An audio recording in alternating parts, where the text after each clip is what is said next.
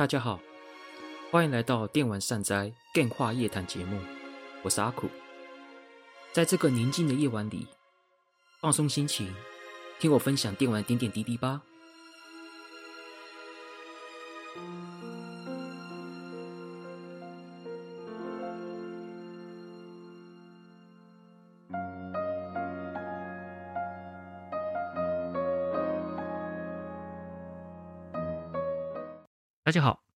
欢迎来到阿苦的电话夜谈节目，我是阿苦。那今天第四十四集呢，是来聊聊我去参加二零二三年台北电玩展的一些感想，及一些过去参加一些电玩展的回忆哦。那这次的 Podcast 的形式呢，跟之前几集用 Live Podcast 不太一样，而是用预录的，就是回到之前习惯的预录。那原因嘛，也没什么好讲的，就是突然就是想说用预录的方式啦。因为 live 的话，可能就是要找时间，可能要呃讲白一点，提早起床啦。哎，就是对我来说要提早起床，有点懒，想说睡饱一点，然后半夜录比较方便。我就用回到之前的预录，但之后会有 live 呢？应该还是会有的啦，就到时候再说。至少这一集是用预录的方式。那这部分呢，就是这样子。接下来我就直接讲主题了啦，就是讲前言的部分。那近况的话就还好啦，还好也没什么好说的。如果跟我的粉砖应该都知道我近况怎么样啦。好，那前言的部分我就先讲啦。其实一直以来台北电玩展对我来说是一个没什么兴趣的活动啦。一方面展览的调性跟我喜好其实不合的，另一方面是南港展览馆对我来说有点距离啦，因为我住中和嘛。到南到南港展览馆，虽然说有捷运，但是来回的时间其实还蛮久的。外加上年纪大了又懒，已经不太喜欢去一些人挤人的地方了，吧？想说，哎，去那边人挤人，然后调性又不合，去的必要又好，感觉就很低嘛。不过呢，这次会去的原因呢，主要是因为有台的电玩老爸主持人 Kido。然后邀请我，想说要不要一起去，然后呢，可以见见面、聊聊天这样子。而且我们之前有合作过嘛，所以说合作也蛮愉快的。想说啊，见见面、互动一下也好啊，难得嘛，所以我就特地去了一趟这次的电玩展。要不然我本来是不想去，要不然我本来是不想去的啊，就没关系啊，就是以互动嘛，就跟老爸他们见面、聊聊天为主。电玩电玩展的话，就是反正来到现场就看看有什么东西就好了，这就是这次成型的原因哦。然后呢，这次我也是第一次到了南港展览馆，所以呢，也也蛮新奇的啦，对吧？因为我其实南港展览馆之后，像是电玩展也好，或者是像动漫国际动漫节也好，其实很多时候从世贸改到南港展览馆之后，我就再也没去过了。所以说也难得有这一次的机会，可以到南港展览馆一趟，去看看那个场地怎么样。其实也是一件不错的事情呐，对吧？要不然真的都没有去过。像电玩展上一次我去的时候，也是在世贸一馆事情的啊，现在都改到南港展览馆去了。再说现在有很多大型相关的展览，很多都在很多都在南港展览馆的了，啊，大概就这种感觉哈。那今天这期节目呢，就聊聊一些逛展的一些情感哦，还有聊聊以前逛的哪些台湾电玩展。那第一个部分呢，我们就先讲一下台北电玩展的小感吧。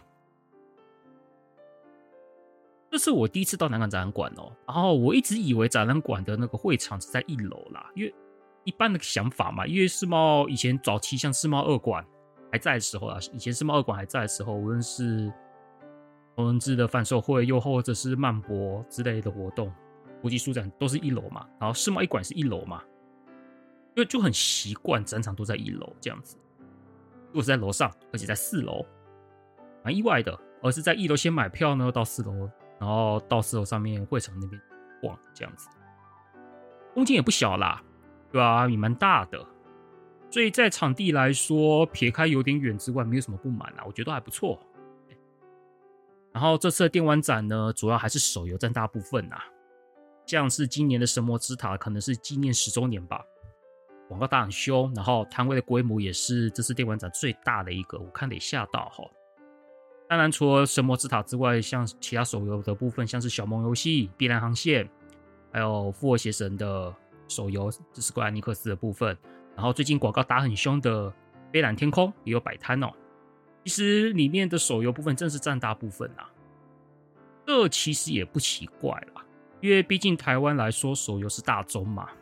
而我这个人就懂我的人也知道，我是不玩手游的，几乎不玩手游。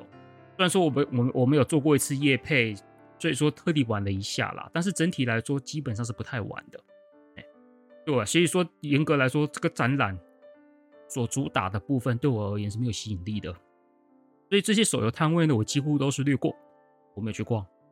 那游乐器的部分呢，这是像光荣拓库摩、微软还有任天堂参展哦，尤其是任天堂真是第三都不去的，T T G S 也那个拓那个。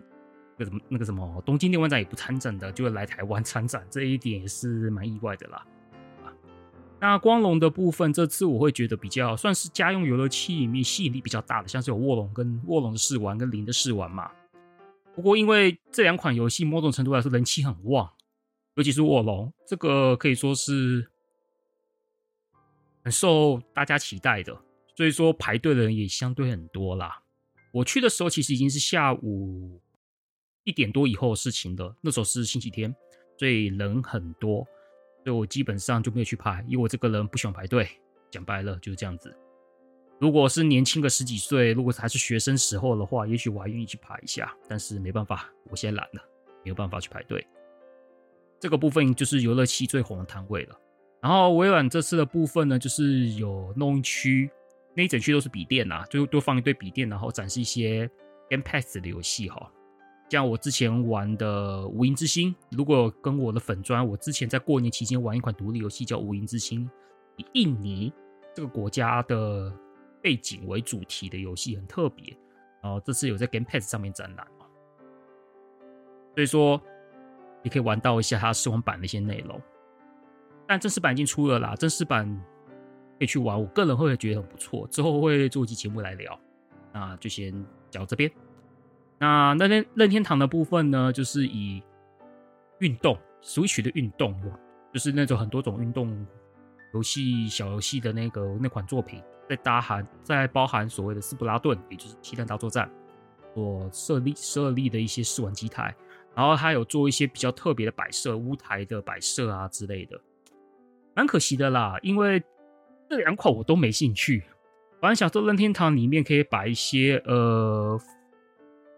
单人性质的游戏的话，比如说它可以摆一些像金字卡比啊，或者是之类的，可能会摆一些如果还没发售但是快发售的游戏试玩，我会觉得会稍微有点吸引力啦。对我来说啦，对。但是以斯普拉顿跟读取运动来说，是很适合大家同乐的。我相信，如果是小孩子，就是跟父母一起。去逛的应该会在这个摊位玩的很开心吧，啊，只是我个人对这方面就没有兴趣了。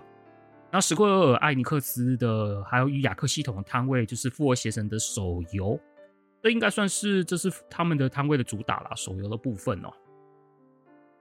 听听那个老爸啦，就是电玩老爸说，好像那那一次好像也有所谓的复活邪神因为食人之歌中文版的一些活动，这个我就不是很确定了。只是因为它毕竟主要还是打那个手游嘛，那既然这样子的话，我可能就嗯兴趣缺缺。虽然说《复活邪神》的手游听说玩起来还不错，但是本来这类的游戏就不会是我想要玩的类型，所以说我顶多是看稍微知道经过就没有去看了，就这样子。所以说这以上来说的话，游乐器的摊位其实是。还好，还好。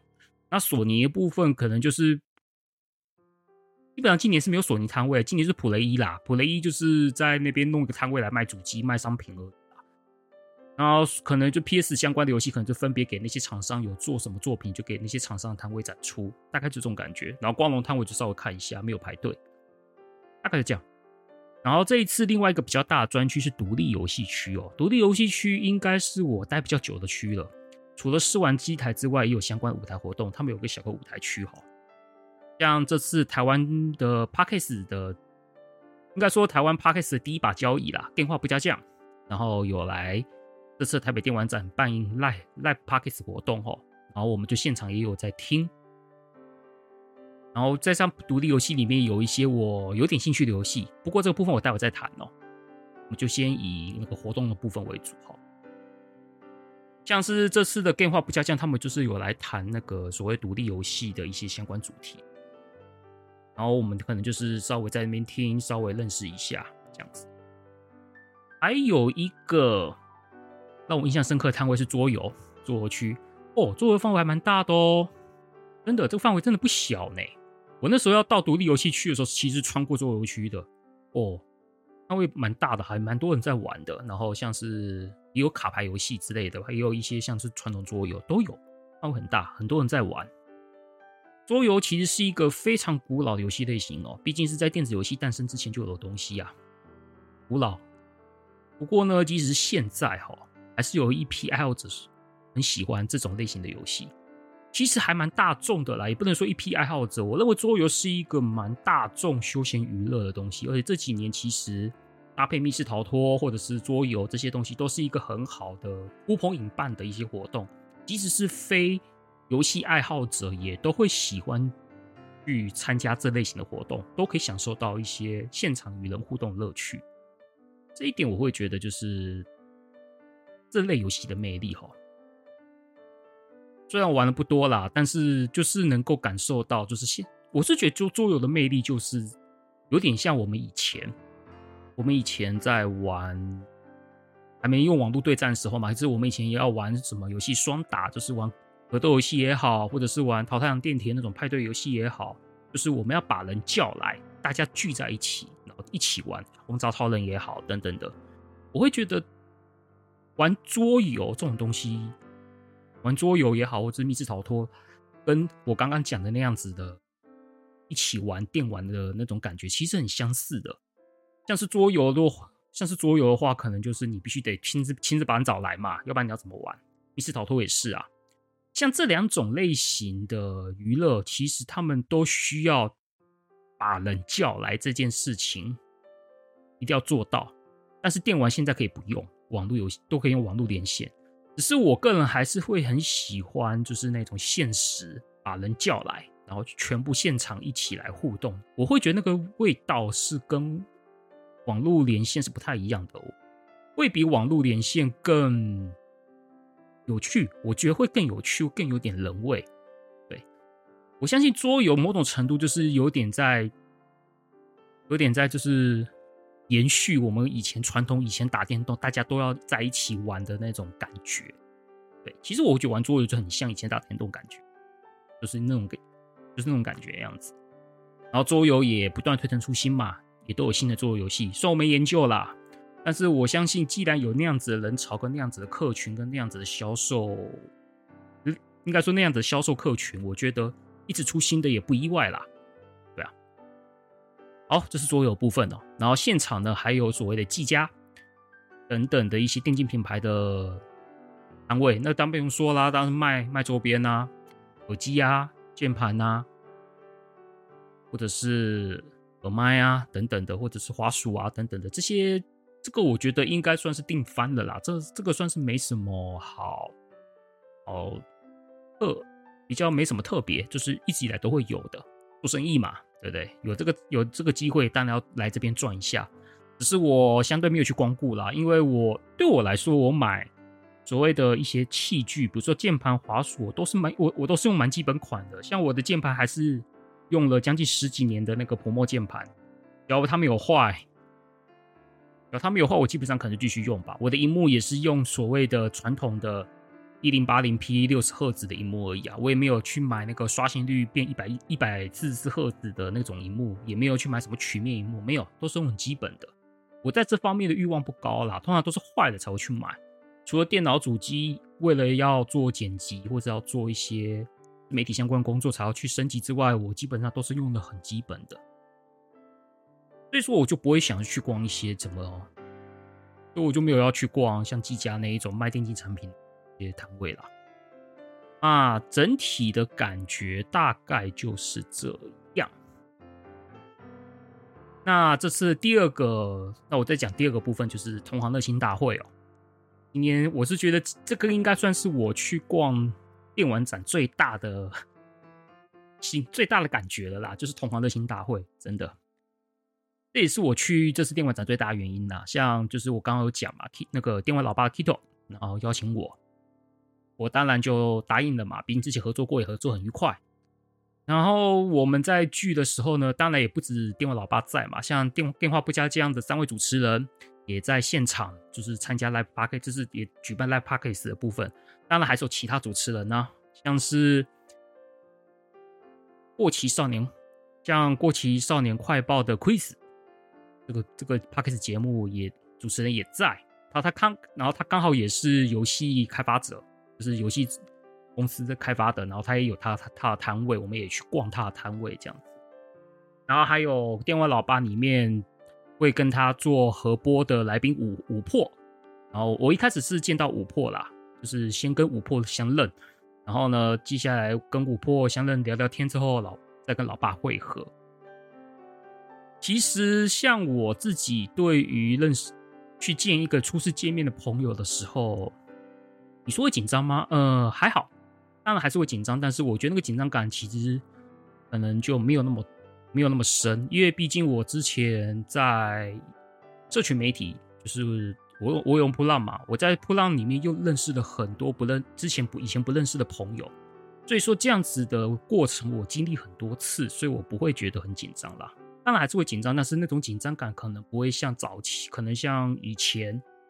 呃，刚跟网友见面那种紧张感啊，比较没有了，其实都很自然，因为毕竟大家都是电玩同好嘛，我们就认认清，就是打声招呼，认清之后呢，我们就开始聊一些电玩的话题嘛，是在这边聊，然后我们也在那个电话不加酱的那活动现场那边，就是听他们讲，然后我们也顺便听听聊聊这样。啊，刚好那一天，那个五破五破有带带他的一些用他三 D 列印机所列印的战神武器来给我们看看，弄得还蛮有一回事的，对吧？就是还蛮好，还蛮好看的。虽然他带的状况可能会比较呃，还没有到完整的，嗯，就是说可能不是一个很完整的成品，但是我觉得可以看起来都觉得嗯蛮好的，蛮好的，远看都觉得还蛮有那个样子的，而且不重，不重。主要是不重，可能是三 D 列印机材质弄出来东西，可能不会让你觉得很重吧，对吧？如果是用铁，可能就另当别论了。至少用起来，至少拿起来，我都觉得是很蛮轻的。然后还请那个琥珀帮老爸做个样，就还帮老爸拍照，拿了武器拍照的样子，对吧？蛮好玩的。之后呢，就是我们在听节目的时候嘛，其实也有遇到了一些其他的主持人，像是游戏玩街的。游戏玩街的其中一个主持人好像也有跟老爸打声招呼，因为老爸在电玩 Parkes 的部分其实经营比比我久了啦，像我跟金属算是在二零二一年才开始经营的，像老爸，老爸可能就二零二零年就开始在做了，就是比我们早很多。所以说，在早期的一些 Parkes 节目主持人，就是可能在知名度方面，老爸确实是比较高，所以说有很多人就只要认出是阿四老爸，都会。好，来跟电玩老爸一都来打声招呼，这样子，所以我们也因此也认识，也看到了一些其他节目的主持人，电那个像游戏玩街也有，像我们好像也有看到，我不是我不是认我不认识，是老爸认出来的，是游戏客栈主持人也在场这样子，所以说感觉起来就是身边就是有很多在经营游戏 Podcast 的人，几乎都在场。所以说有种感觉，就像是同行认亲大会啊，啊，那种感觉是一种蛮奇妙的，好像是很像同行在聚会啦，这种感觉也不错，对啊。然后最后我们在去，就是我们电话节目可能快要告一段落的时候，我们就跟老爸就到其他摊位去逛，然后最后我们再回来。舞那个舞台舞台区就是独立游戏舞台区的时候，刚好电话的主持人也下播了，然后我们就顺便去跟电话不加酱的三位那个主持人打声招呼，像我就跟露娜打声招呼，然后也很佩服他们，就是他们自己在游戏业界工作还可以有那么大的产出，然后我很佩服他们啊。不得不说，虽然说他们做的主题跟我的主题可能没有说很贴近，但是至少他们的产出量真的是非常了不起的。然后他们，然后我也，然后他们也跟我回馈说，就是说他们就是能够尽量做，然后不想就是既然都做了，就持续下去。对，所以说也给了我一些。算是激励自己的一些心情啊，也很感谢露娜的鼓励。那通常就是跟电话他们打声招呼之后呢，基本上就是变成老爸，我跟老爸跟五婆到处去逛，然后过完之后呢，可能就是后来就是，然后老爸有他的那些他的亲戚，他的亲戚有来，然后可能就是我就先离开了这样子。我们可能就在一个地方休息聊个天，然后时间到了我就离开这样子，然后老爸可能就留着跟等他的那些亲戚结束后一起回去这样子，然后这就是我们电玩展，就是整体电玩展那一天我们逛的一些整体的流程，其实就很单纯啊，感觉就很像我去同人展一样，跟朋友聚聚聊聊天，然后彼此。培养感情就是培养，像老爸算是第一次见面嘛，算新朋友，我们就好好的互动。像同人展的话，有一些都是老朋友，我们就好不容易久久见面一次，来培养感情这样子，然后话话家常，然后说说彼此的近况，我觉得这样就很开心了。然后其实会场里面有什么东西，对我来说反而不是那么的重要。毕竟，毕竟网络科技发达嘛，其实有很多的新闻。报道，甚至是现在所谓的展场活动，很多都可以用所谓的直播或是网络报道给取代。所以说，像东京电玩展里面有，其实有很多一些新游戏的发布活动，其实都会同步开直播的，开声放送。所以说，到底要不要去会场，其实那个必要性没有像以前，以前你很多事情可能就是你必须要在现场感受，或者在现场才知道。因为你要在现场才会有办法第一手，要不然就只能等那个游戏媒体回来写杂志、写报道，你才能知道这些事情。但现在可以不用，都可以同步知道了。所以说，科技进步就带来很大的影响。哈，这个就是我们逛整个展场的一些流程了，就是整体流程，就是大概是这种感觉。接下来就讲一下一些我可能哎去那边简单逛逛，看到一些哎。诶我觉得印象蛮深刻的游戏哦，像是这次电玩展给我的印象比较深的，可能就是两款独立游戏。虽然卧龙是有兴趣，但是卧龙就人太多，我就没有看得很仔细，所以说就先不提。啊我就讲两个，我可能就是有看比较多的，像是台北大空袭跟东京叙事集这两款游戏。那台北，我们先讲台北大空袭嘛。台北大空袭一开始是桌游啦，是我听说桌游，后来有开发游戏，游戏的发售也快出了。然后我现场看到游戏的画面，其实哎，蛮漂亮的。但不是说像三 A 的水准啊，那当然独立游戏你不可能做出三 A 的的那种成绩，但是画面看起来其实是好的，不难看，然后也舒适的。其实我觉得画面这没有，就是算好的。对只说那个好不是三 A 那种好就对了，因为主题是空袭跟战争哈，所以说整个画面的色调偏土黄色，也就尘土的颜色，你可以感受到那种战争的气息哈。然后游戏的感觉也像是讲故事为主，故事到进行一定的阶段呢，会出现类似解谜游戏的流程，像是移动画面上面的物件，比如说推木推木箱啊，或者是拿叫狗狗去拿东西啊等等之类的方式移动这些物件。然后取得东西，然后去达成解谜过关的条件。所以我判断游戏类型可能就是所谓的叙事加解谜的游戏方式啦。这种类型在独立游戏算常见，不过我个人也是蛮偏好这类的游戏，像是《无垠之星》也是类似这样子的游戏，这样。所以之后等完整版出了，应该会入手啦。啊，也快出了嘛，我记得好像在十六号吧，指定了在十六号就要发售的样子。反正就到时候会去会去买会去买来玩。另外一款呢是《东京叙事集》，这一款就有点特别，因为我一看到那个游戏画面就蛮吸引我的，就是整个让我哎，错呢，就我记得是老爸带我去的吧，对，然后我就看到，就是马上马上就想要去拿他的一些明信片啊，或是一些资料 DM 啊，想要看看。然后游戏制作人是参与过 PS 三与《Lost Is a Rain》这部作品。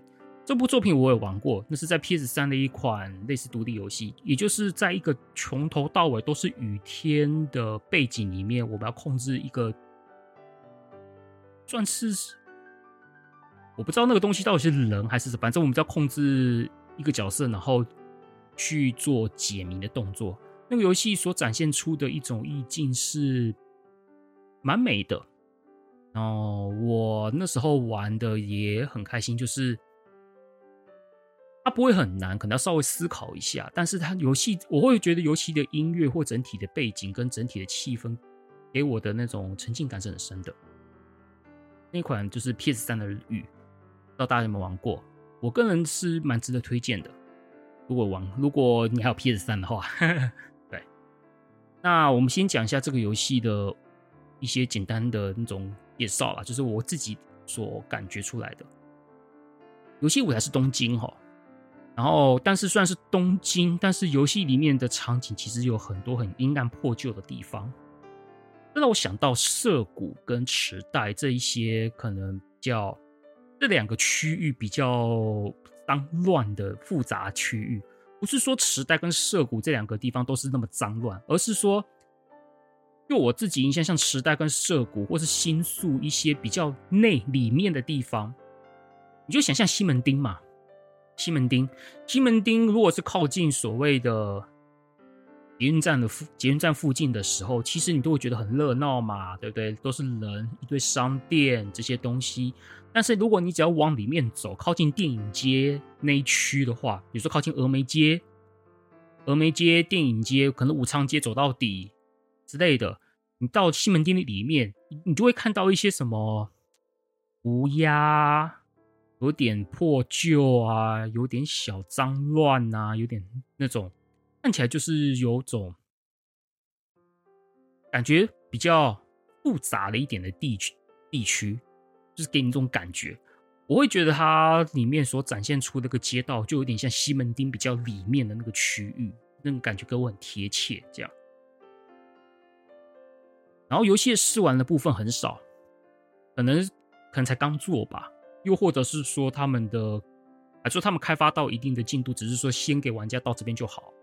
嗯，不知道，反正他们的现场的试玩的内容就很简单，就是我们操控游戏的女主角在地图上面走来走去，然后借由移动的过程呢，出现一些幻影，然后还有对话，然后女主角就只能走路哦，她就只能走路，然后边走然后边看到，边走然后边移动到这个街道，我去看对话。我看到一些剧情有什么样的描述之类的，目前还感受不到游戏机制什么，因为主角只能走嘛。不过呢，现场人员是有跟我们讲说，那个女主角之后会做跑步跟跳跃之类的动作。他说目前只是试玩，还不能做这些事情，但是之后会增加。所以说未未来可能这个游戏的动作性可能会高一点吧，毕竟有跑步跟跳跃嘛。主要是有跳跃这一点，我觉得有跳跃的话，游戏的动作要求可能就会比较高一些。比起只是用跑，有跳就有差了，因为有跳就有可能会设跳台啊之类的，有可能会设跳台之类的机制，去让玩家去做挑战之类的。既然有跳的话，我相信动作性应该不会会有一定程度的要求啦，我觉得啦，因为实际怎么样，我我。不知道，因为现在得到资讯就是那么的少，只是听到他说会做跳跃的话，我想应该会给我这种想法吧。啊，试玩的时间其实大概只要五到十分钟就可以玩完了，其实就是走路嘛，快，不用花多少时间。我大概也只能从这那么一点点的资讯来得到一点点一些，得到一些想象啦。那实际怎么样，我真我就真的不知道了。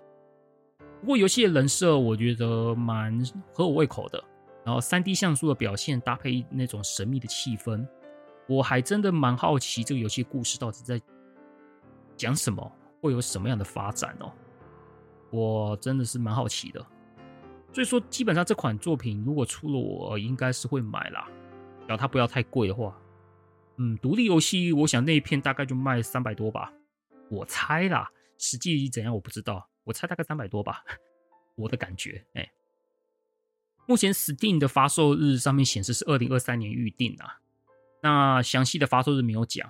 总而言之就等吧，反正出了就买，买玩玩看。哦，好，然后如果不错的话就做节目，大概是这样子吧。好，这个就是台北电玩展的部分哦。听起来好像很那个哦，好像你好像没逛什么东西哦。就是你有也许会被吐槽，但是我就觉得我确实是也没逛到什么东西啊。因为今天我的重点就是跟呃有台电玩老爸他们见见面聊聊天啊。对啊，逛展反而不是我的目的啊。所以说逛展的部分我可能就是逛的很流水账，没有看很多。不过也没什么关系嘛，能够跟同行聊聊天，我觉得这次电玩展对我而言就值回票价了。那接下来呢，就是来分享一些我过去参加一些台湾的电玩展的一些回忆跟印象哦，其实都蛮久了啦，可能会有一些资回忆跟实际资讯落差，这部分可能就请包涵一下了。那我过去逛展览的部分哦，其实我个人很少逛台湾的电玩展啦。因为我个人喜欢单机游戏嘛，但是在台湾来说呢，游乐器游乐器受欢迎的时期，其实大概都是在红白机到 Saturn PS，也就三十二位元时期哈。然后进入 PS Two 时期之后呢，台湾也正式进入了网络游戏时代，也就是天堂世纪时代 RO 那个时候。网络游戏之后呢，可能就是 MOBA 页游，直到现在手手游市场哦。也因为这样，我玩游戏的领域喜好其实永远跟台湾的大众喜好是抵触的。然后我查了一下资料，发现一九九三年其实台湾就有电玩展了，好像在台北国际，不是台北什么台湾国际电玩展之类的，反正一九九三年就有一个。那时候还有所谓的国外的厂商来台湾摆哦，像 NEC 啊、SNK 啊那些好像都有。不过那时候我还只是国小生哦，外加当时资讯不发达。如果你没有固固定买杂志去 follow 一些电玩的产业动态的话，我想大概也不会知道。毕竟那个是一九九三年，我还没有买杂志嘞。那时候杂志都还是看别人别人的，或者是偶尔买个几本而已，根本就不可能像我我当初可能在我国中之后就固定买这种程度。就我资讯的取得是很落后的。然后等到我有能力去。取得资讯了之后，也就是网络网网际网络发达嘛，以及我有固定买杂志嘛。我在国中国一下学期，就是我入手 Sega Saturn 之后呢，我就有开始买杂志的习惯，买《疾风快报》。然后到了 PS Two 的话，可能就是有 PS Two 时代，可能就已经有网络了，窄屏网络到宽屏网络等等。可是当我有找资料能力之后呢，其实台大多的电玩展就已经不合我喜好了，因为毕竟。国中的时候其实还好，国中主要是参加比赛啦。国中主要是有参加过电玩比赛，但是没什么参加电玩展。然后开始参加电玩展都是 PS Two 时期之后的，也就是网际网络 ADSL 发展的时代开始接触。当然，因为 ADSL 普及的那时候的时期就是网络游戏时期了嘛，啊，所以我就不玩网络游戏啊，所以说我就不会想参加。反而在学生时代，我最常参加的展览，反而是像动漫，那像是漫博啊、国际书展啊，还有同人志相关活动，我反而在学生时代参加比较勤啊。电玩展部分就真的很少，但是多多少少我还是有参加一些电玩展的。那这边我可能就举三个例子哦。哎，先讲第一个哈，第一个是一九九九年的忠孝东路 SOGO 的 PlayStation G。一九九九年，这应该是 Sony 在台湾办的第一个展览吧？就 Sony 主办的。当时应该是我国中毕业要升五专的时候，一九九九年，嗯，差不多。那时候应该是暑假，然后在台北中校东路的 SOGO 举办哦。我记得那个时候还蛮常去的。我记得那个展期里面，我好像分去了三次吧。一次是我跟我表哥，就是我那个电玩表哥，还有我跟我那国小同学，就是就是两位引路人呐、两位引路人各去了一次这样。然后接下来就是也有我自己一个人去逛。这应该是我第一次参加家机主题的电玩展哈，所以我个人很兴奋嘛。然后现场因为是 PlayStation 主办的，PS Sony 主办嘛，所以说现场有很多 PS 游戏试玩，哦，开心啊！毕竟不过一九九九年还好，那时候还不是那时候网络游戏还没有到爆发。不过那时候现场就是满满的都是 PS 游戏，当然开心啊，对吧？看到一些 P，而且有一些新游戏还没发售，新游戏有在那边试玩。我印象很深刻的是，现场有即将要发售的《狂野历险二》的试玩哦。哦，我那时候开心的不得了，开心啊！因为我记得那 PlayStation 机是八月嘛，八月半，但是《狂野历险》是九月发售，也就是说再过，也就是说这个展览过了一个月后就要发售了。哦，我可以在一个月前可以先玩到呢，你说开不开心？当然开心啊！所以《狂野历险》的部分我就玩的很凶，这样子，我就在那边玩。我基本上其他游戏我可能就稍微看一下，稍微小玩一下，但是《狂野历险》的部分我就是定定在那个位置在那边玩，在那边玩。除非有人要排队啦，就是有人看到想要玩的话，我就是没有人要等，没有人要等的话，我就在那边玩。有人要等的话，我可能就是啊，看到哦差不多了，我就要让给别人了，这样子。就是就是变成这样子，我就在那边一直玩，一直玩，一直玩，我就玩到那个三篇。我记得旷野，我当时就是《旷野历险二》，一开始是三个角色，他们都会有属于自己的个人篇章嘛。个人篇章，我记得三个都打完了，对，所以就哦玩的非常的疯啊。当然其也是有其他游戏的，但是我真的想不起来当时会场还有什么其他的游戏，因为太久了，然后。然后《旷野历险》的印象又太深刻，然后导致其他游戏到底有展示什么，我真的都想不起来了。然后我我除了这个之外，还记得就是现场有办那个《饿狼传说》三 D 版的比赛哦，就是 PS《饿狼传说》三 D 现场办比赛。然后我没有参加啦，虽然我当时还在有还有练格斗游戏，就我也不知道为什么没参加啊。其实我觉得可以参加，打打看嘛，输就算了，就不知道嘛。但是现场比赛我是有留下来在那边看的，就就是没参加比赛，不知道为什么。我在想说啊，想想应该去比一下，毕竟我之前有去比过 KOF 九七嘛。因为《饿狼传说》三 D 版虽然说是三 D 啊，但是它的格斗机制还是采用二 D 格斗机制。其实像我打过 KOF 的人来说，要上手其实很快的。我在想，可能是因为我没有练、没有玩，所以就不敢参加吧。其实。很二 D 游戏基本上你只要连招，你你撇开连招不要算，因为连招每个机制的规机制的连招节奏不太一样之外，基本上二 D 格斗一开始要玩的时候，所谓的解读对手动作啊、靠招啊、招式按法，其实差不多的。某种程度来说，其实也是可以去打，只是你可能连续技接不出来而已，可能就是用一般的正统的打法去打。对啊，如果状如果打得好的话，就是防御防得好，攻击出招够精准，其实都有可能可以赢过比赛，也有可能可以进到可以打赢个一两个对手，进到几强这样子。啊，算了，也不要提了，毕竟没有参加嘛。早知道应该早早就去参加一下也好，这样。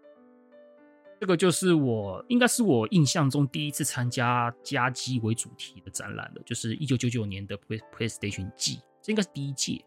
这是第一届，好，接下来是第二个的部分哦。第二个参加过什么的展览呢？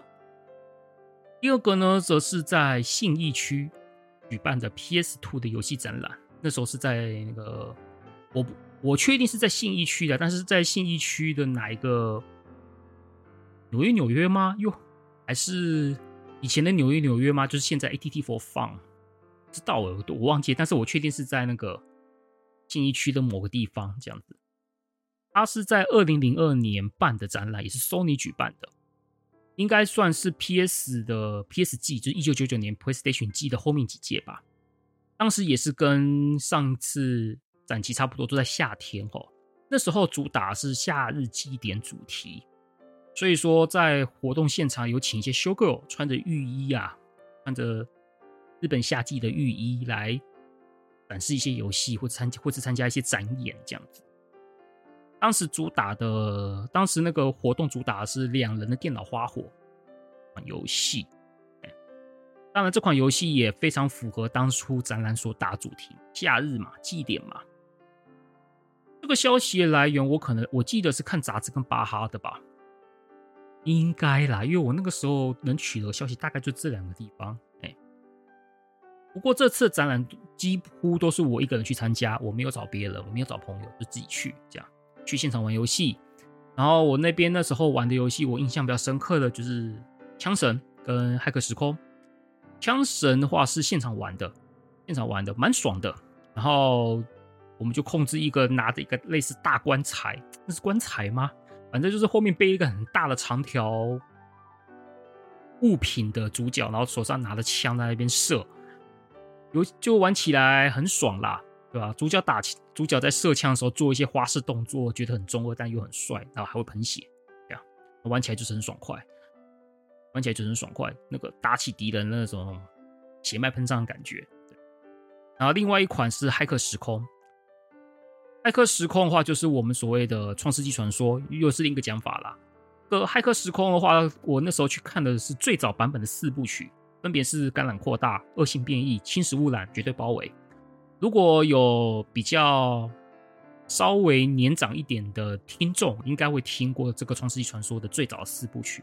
啊，当然，后面《创世纪传说》或者一连串有做一些一些所谓的跨界联动之类的，比如说做出一些多媒体联动，像是有做动画动画版，然后后来还会做的《骇客时空 GU》这样子。GU 现在也有复刻到现在主机上面，只不过四部曲目前现阶段还是只有 PS2 才有办法玩到。至于要不要复刻，这个就不是，就要看厂商到底有没有这个打算了。《艾克时空》这款游戏当初在发布这个消息的时候，我还以为是网络游戏，因为弄得很像网络游戏嘛，真的很像。然后后来才知道它是网络题材的单机游戏。然后这四部曲里面的出版，它里面都会有附赠一片 DV 动画，也就是 OVA。所以说当初想说也很好奇啦，毕竟一款游戏还送还送 OVA DVD，蛮好的，很好奇。那时候现场展览的应该是《感染扩大》这个。这个第一部的作品哈，应该是刚发售，那时候已经发售了，刚发售。哎，我本来想说这一款应该还蛮热门的，因为毕竟人设是福音战士真本一行嘛，啊，就发现玩的人意外不太多，可能有点难吧，可能有点复杂。那说总之还好玩的人不多，我就进去玩一下。其实玩起来真的还蛮有网络游戏的味道的，像是逛迷宫啊、打宝啊，游戏地图很大很广啊。玩法是 ARPG 哈，然后伙伴是用下战术的方式进行，就是我们控制主角凯特，然后其他的像黑玫瑰啊，其他人可能就是下指令啦，做，然后让电脑自己做指令，指令相关的动作这样子。毕竟我去玩的时候，其实前面不是也不是一开始，就是前面就已经有了玩了一些些内容，我就接着前面那些人玩，然后到底剧情过到哪里啊？要去哪里过剧情？其实我也不知道。反正我就是在一个地图那边慢慢走，慢慢逛，看到敌人就打那种感觉。毕竟当时的游戏并没有做所谓的剧情提示相关的嘛，所以不知道去哪，就到处乱晃这样子。撇开这两个游戏给我的印象之外呢，我觉得这个展览让我印让我觉得很赞的地方，就是穿修哥楼的，就是穿浴衣的修哥很好看呐，对啊，很漂亮，对啊。因为我本来就很喜欢日本风的衣服嘛。所以看到正妹穿就赏心悦目，对吧？这也算是另外一种在电玩展以外得到的乐趣吧。啊，以上这两个这两个展览算是我以前哎、以前去逛的一些比较印象深刻的展览。当然，我也有参加过以前的所谓的电台北的电脑展啊，但是那个时候就是被拉去的，然后现场就是玩的，现场就是一堆网络游戏嘛，什么天堂有的没的，反正就是那一堆嘛。然后我，你要说我之前去逛电脑展，印象最深刻的可能就是被被巨匠电脑拉去做 导神吧，对啊，就是哎哎，你是不是喜欢？你对电玩是不是有兴趣啊？哎，我这边有教那个西西语言的课程哦，就要举例啦，举例啦，就是 C 语言哦，Java 的课程哦，对啊，你想做游戏吗？就可以学这个，我们有教这些语言哦，你可以学一个，你只要学了就可以去做游戏哦，啊之类的东西啦。呃，现在这种状况，现在这种招生电玩展还是有啦，对吧？还是有啦，就要不要去参加，见仁见智啦，啊。第三个可能就是比较近期的展览了，比较近期就是旧游戏时代，然后举办的那个台南的怀旧游戏展，这个应该是二零一九。一九年，对，其实没有很没有很久的时候，没有很久，大概在这也就是疫情前一年的时候，二零一九年，这个展览应该是我最喜欢的展了吧？毕竟跟我的主题百分之百契合啊，对吧？我自己做怀旧游戏，又是电视游戏相关，怎么可能错过呢？对不对？而且旧游戏时代这本杂志的募资，我个人也是有参与的，啊，我也是有参与募资的，所以怎么可能会错过呢？对不对？当初第一届，他们好像第一次办这个展览是在台南的星光三月新天地，台南。我为了这个活动呢，还特地南下一趟，然后就住在我的伙伴金属家，再回去这样子。就我们我我那时候金属也有跟我一起去逛，我们就一起去逛这样。现场呢，展出许多怀旧的电玩主机跟一些 PC 游戏，尤其是当时门口放一个马里奥的，这是雕像嘛？我不知道嘛，反正放一个马里奥的展示展示人物，就让人印象深刻哈。现场有许多红白机卡夹的展示跟试玩活动嘛。当然，这些红白机游戏我以前都玩过了，毕竟啊，我红白机馆长大的，里面的游戏基本上很有名的，我几乎都玩过啊。魂斗罗啊，超级玛丽啊，对不对？南极大南极大冒险啊，坦克大战啊，这这些对我来说都很熟悉啊。对吧主要是来看看展区有哪一些展示品嘛，啊，还有一些像是我记得现场也有展那个 FF 相关展示品，像是攻略本、游戏精品这些等等的，看很过瘾啊。其实我很感动的点是，就是有很多父母哦带着小孩来逛，带了一些很小很小小孩，有些是国小生，甚至有一些还在念幼稚园的，就是。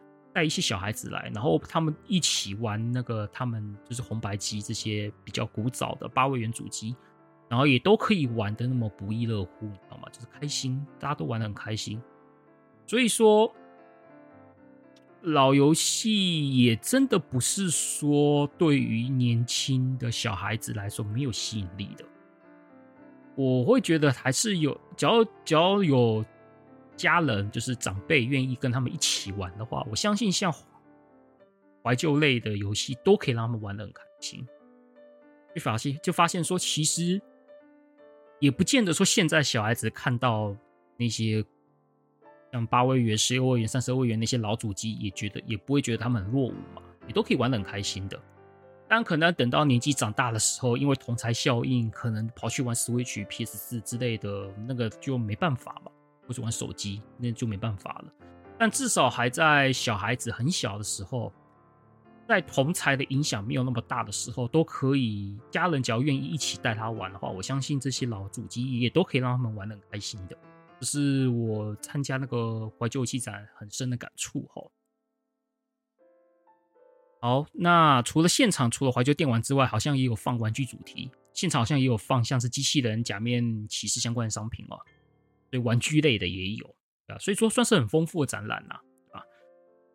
虽然说不像华山松，就是可能不像什么在华山园区或者松山园区弄一个比较完整的场地，弄一个完整展览嘛。他们就只是在百货公司那边弄一块区域去摆。虽然没有可能没有那么大，但是我还是逛的开心嘛。毕竟这这个展览主题是我自己喜欢的主题。之后，旧游戏时代呢，有办一些小型的小型展，叫华泰行。我之前节目应该有讲过哈，华泰行。华泰行呢是可以说是重现了台湾九零年代的电玩店摆设哈，然后也提供试玩之外呢，也可以跟店长潘大去买他所制作、所魔改的 AV 端子线的红白机。现场也有旧的电玩杂志翻阅，也有试玩等等。像我自己北部只要有办华泰行的活动，我基本上都有去参加，包含之前在三创有举办过，还有第一届在华山对面的靠边走艺术区那边也有举办过，那是第一届，第一届华泰行我也有去参加，不大啦，真的不大，但是我到现场看到那种重现九零年代电玩店的摆设的时候，我真的是很感动，真的很感动。就是这是我小时候我熟悉的电玩店，就在我眼前重现，你知道那种感觉真的是无法用言语讲出来的。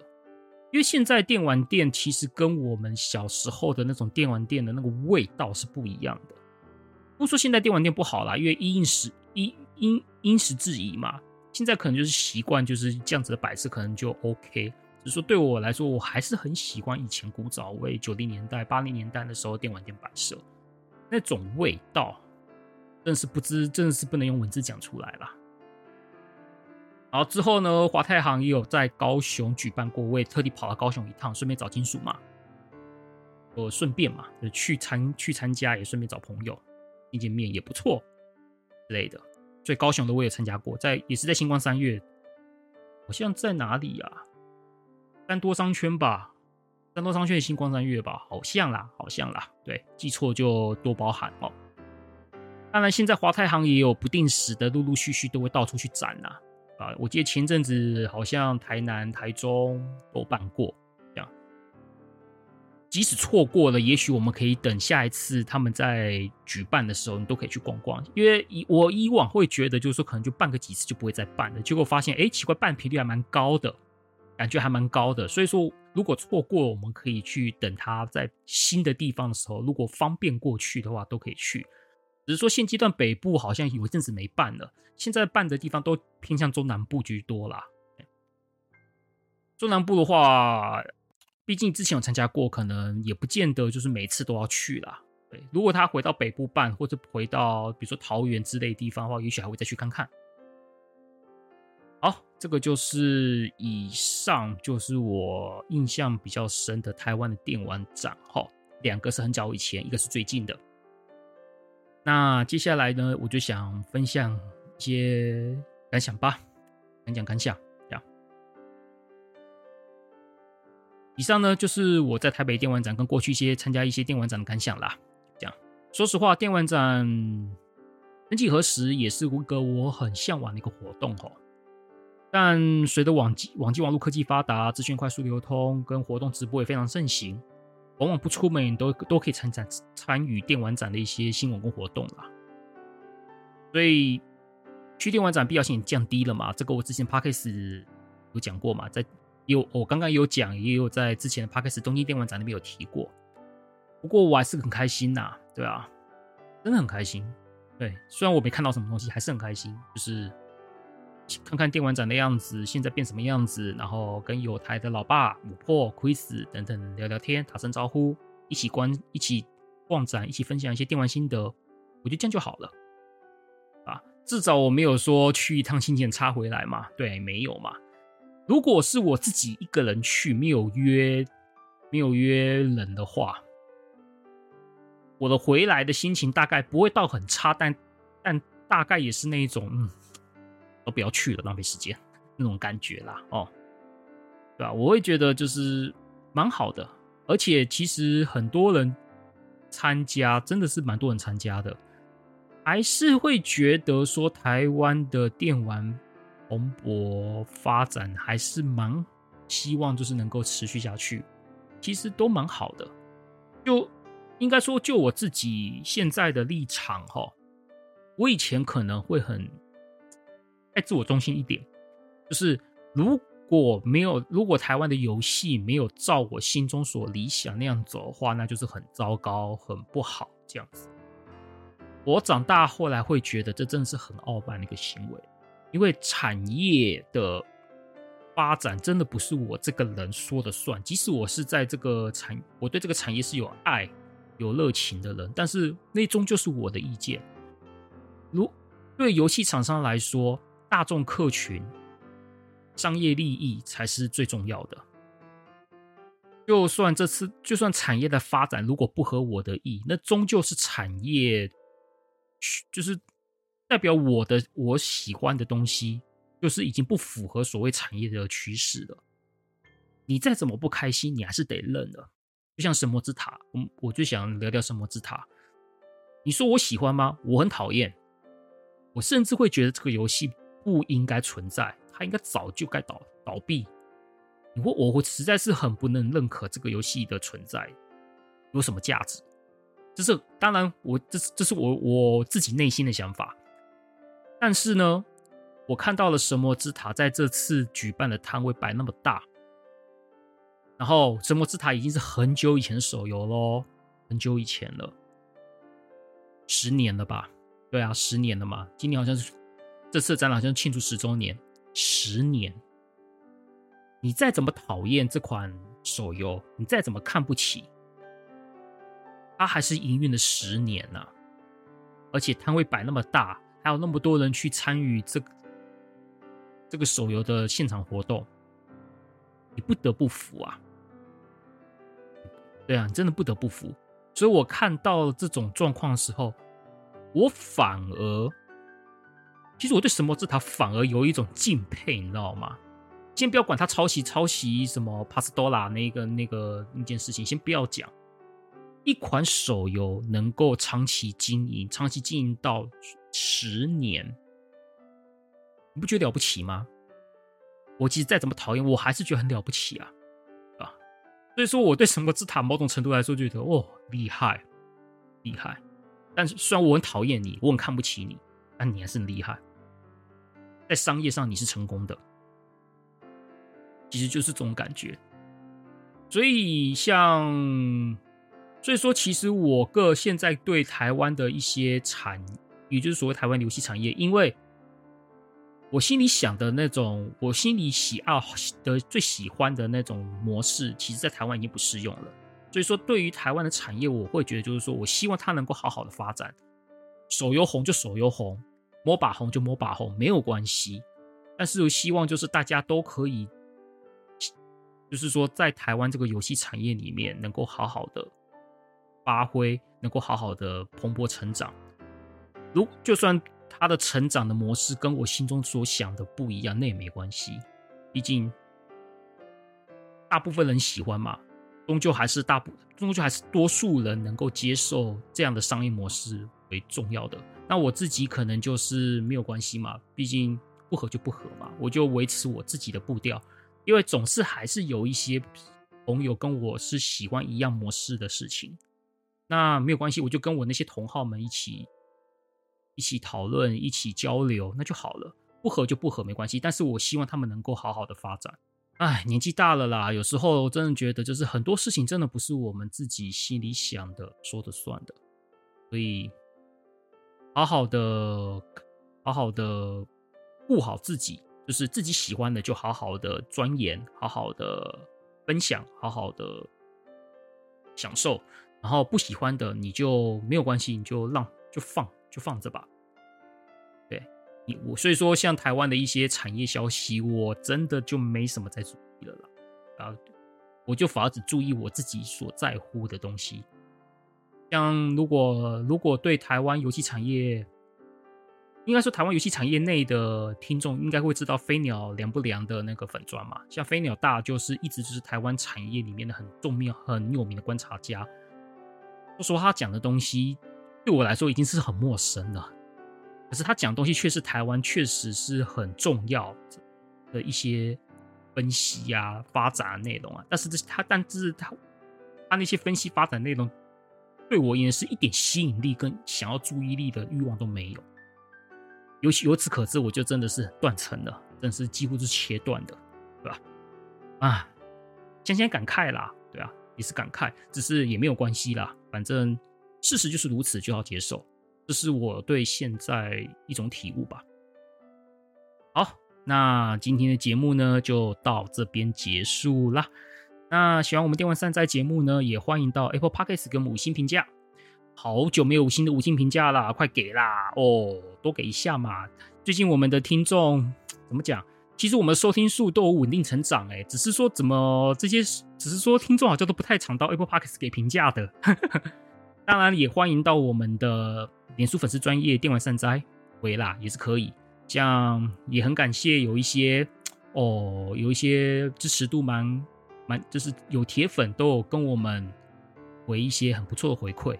我很感动，真的很感动。对，尤其是我之前在讲一些呃怀旧游戏的东西的时候，有一些听众真的给我很大的回馈，真是真的是很高兴。对，也欢迎呐，欢迎大家就是陆续给我们回馈，我们会是尽可能的感谢，然后也也会去回复这样子。然后我自己呢也有经营游戏频道叫阿酷游戏窝，然后也欢迎到我的 YouTube 频道逛逛。哎，大概一个我大概的产量大概是一个月两二到三部影片吧。就是我可能会努力的去更新影片，然后分享给大家。好，那谢谢大家收听喽。那我们就下一集 Parks 再见喽，拜拜。